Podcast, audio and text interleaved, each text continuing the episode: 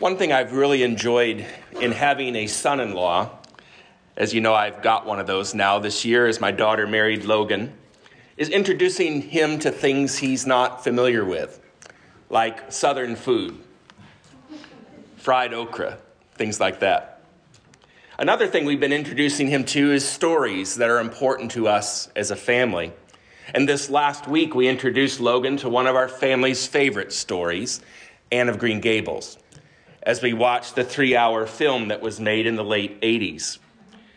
And I love Anne's story arc.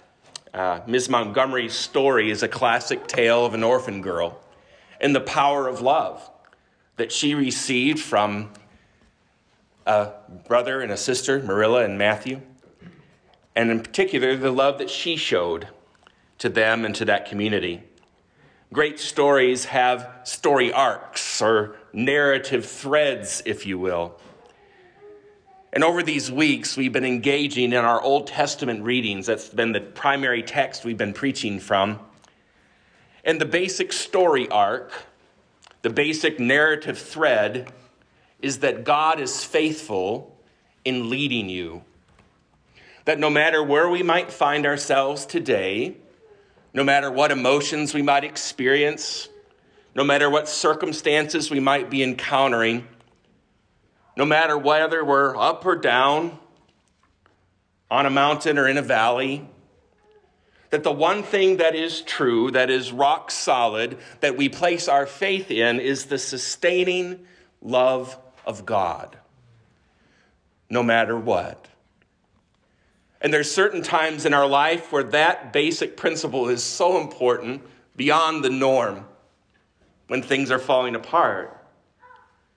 When we know that the sustaining love of God in Jesus Christ is the firm ground, is the rock upon which we stand.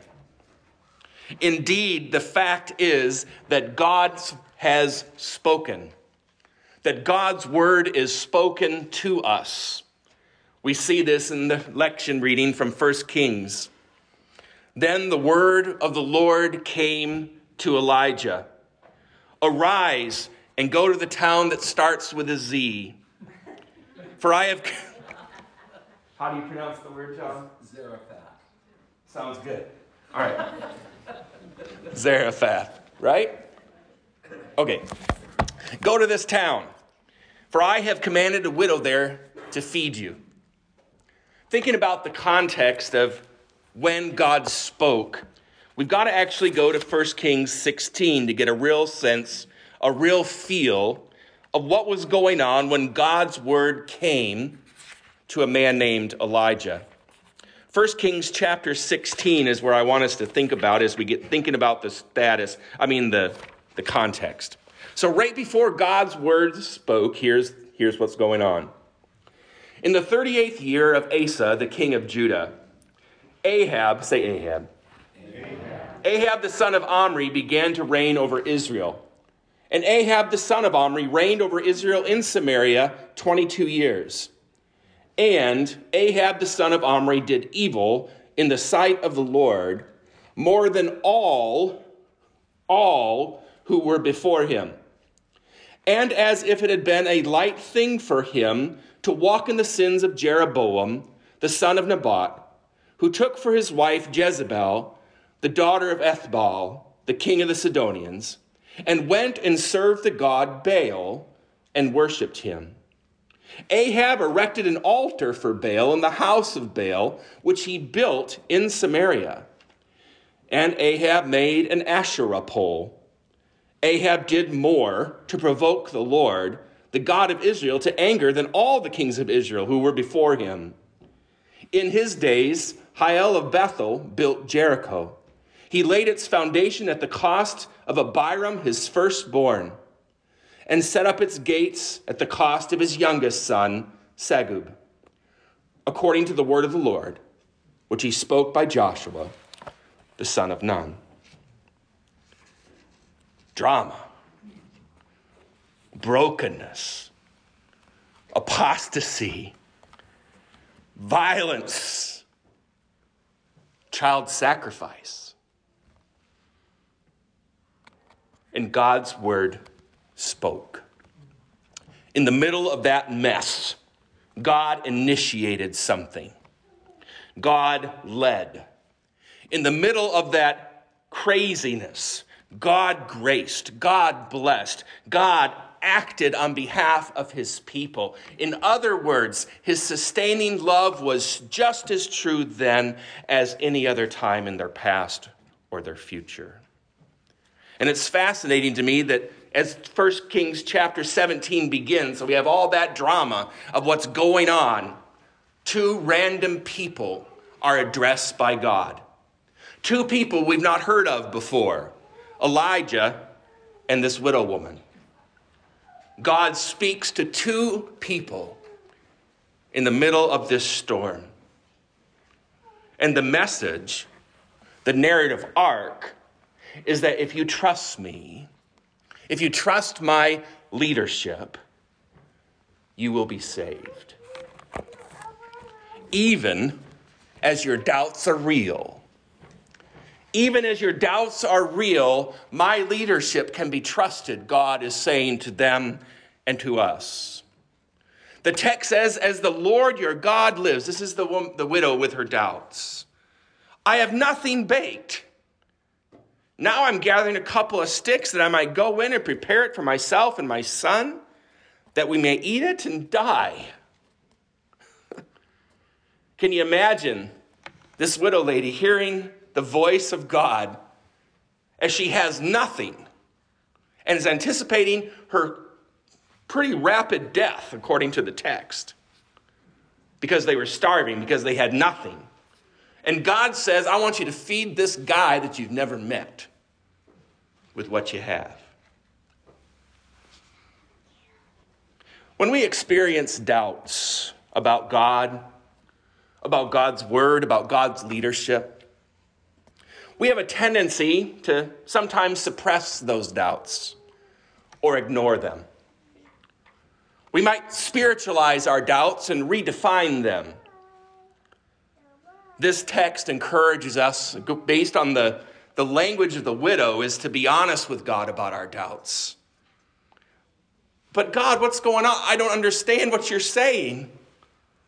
What? As God leads us, one sign of our growth is learning to trust God with whatever is real inside of us. Learning to trust God with our thoughts and our feelings. Learning to trust God with our brokenness and our circumstances. Learning to trust God with our doubts and our angers and our fears. Learning to be honest with God. Even as our doubts are real in other words, God's intent is to lead the real you, not the spiritualized one, not the pretend one, not the one that has it all together, not the one who, who, who no, you, me. God's father heart is that will you trust me to lead you as you today, wherever you might find yourself? Even as your doubts are real, obey God. Even as your doubts are real, trust God, especially when his leadership doesn't make sense to you. Especially when his leadership doesn't make sense. The text says Elijah said to her, Don't fear.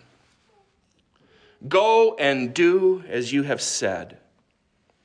But first, make me a little cake and bring it to me. Faith in God does not mean we always like what God has to say.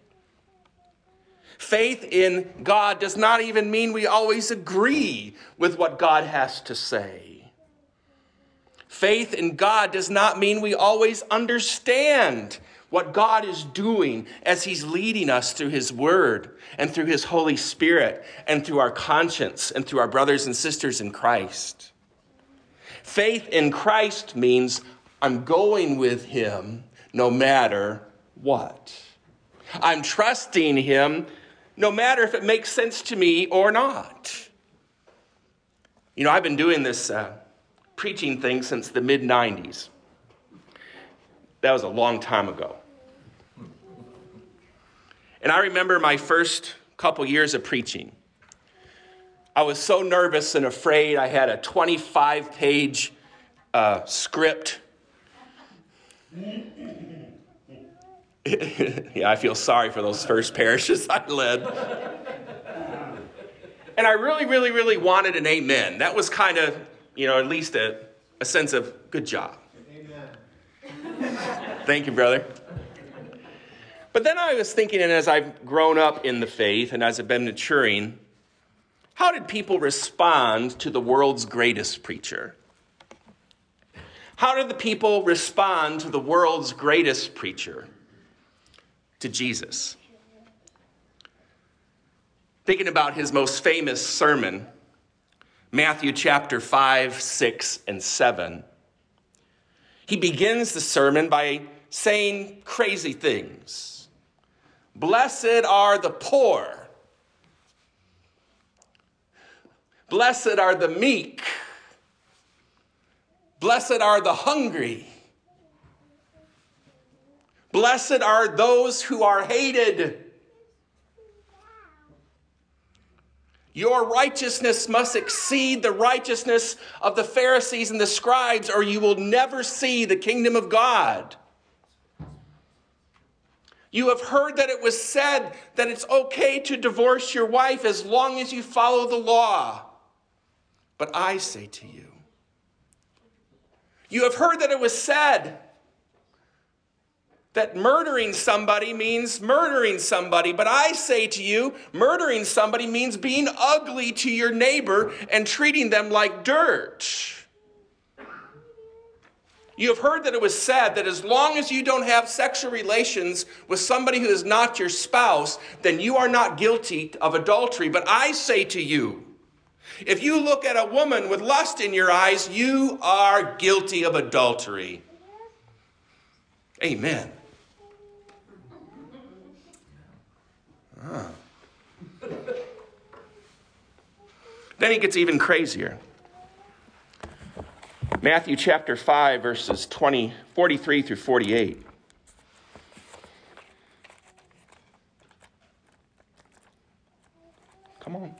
I've been doing this for a long time. It shouldn't take me that long. Matthew 5 43. You have heard that it was said, You shall love your neighbor and hate your enemy. But I say to you, love your enemy and pray for those who persecute you, so that you may be children of your Father who is in heaven. For if you love those who love you, what reward do you have? Don't even the tax collectors do the same?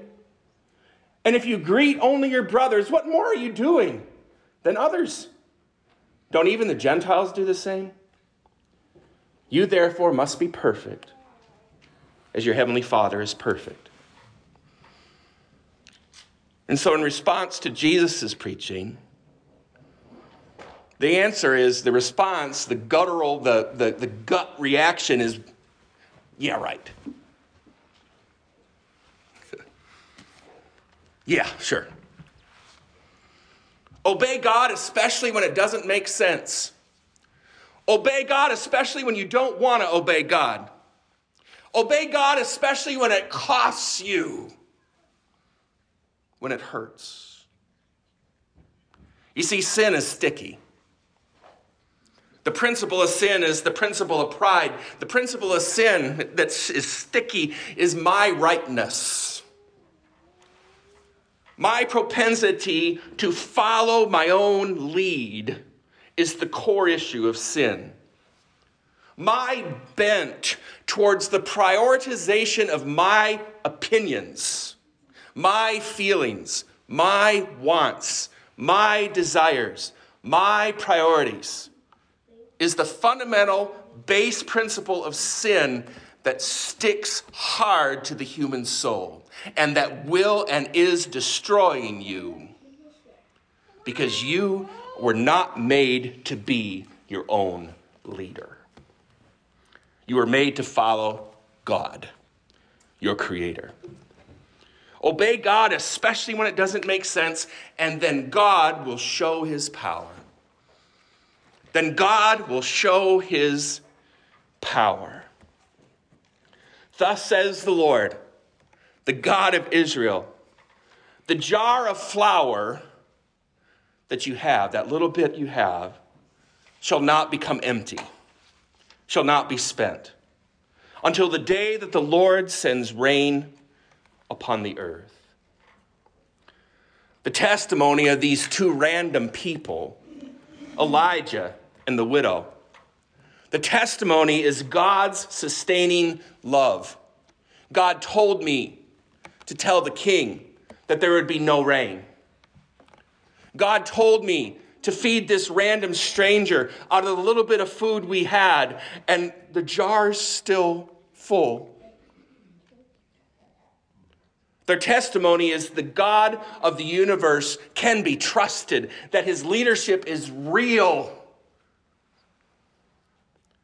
The faith that we have is faith in our Father's heart. The faith that we have is, the faith, is faith in your God's track record, his ability, his want to, and his will to care for you, to lead you, to sustain you in his love.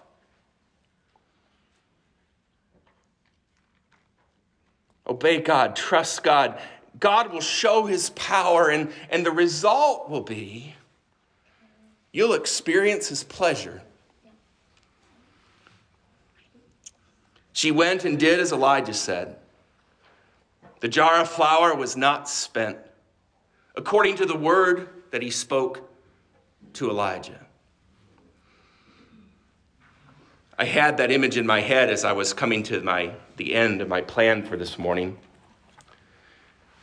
And if you're familiar with Chariots of Fire, I'm sure the, the melody is in your head the testimony of a man who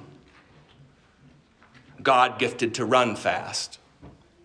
And he said, When I run, I feel God's pleasure. Can you imagine the, the feelings of this widow lady as she would make the next loaf of bread and notice the jar still being full? Oh my gosh. Can you imagine the feelings of this man named Elijah who said, It's not going to rain for three years? And it didn't rain for three years. The story arc of your story is the sustaining love of God. The sustaining love of God that roots and grounds you in his joy, in a fundamental awareness that no matter where I find myself, I am secure in the arms, the hands, under the care of my Father. And that's where I rest. That's where I find that peace that passes understanding, that guards our heart in our Lord Jesus. Amen. Amen.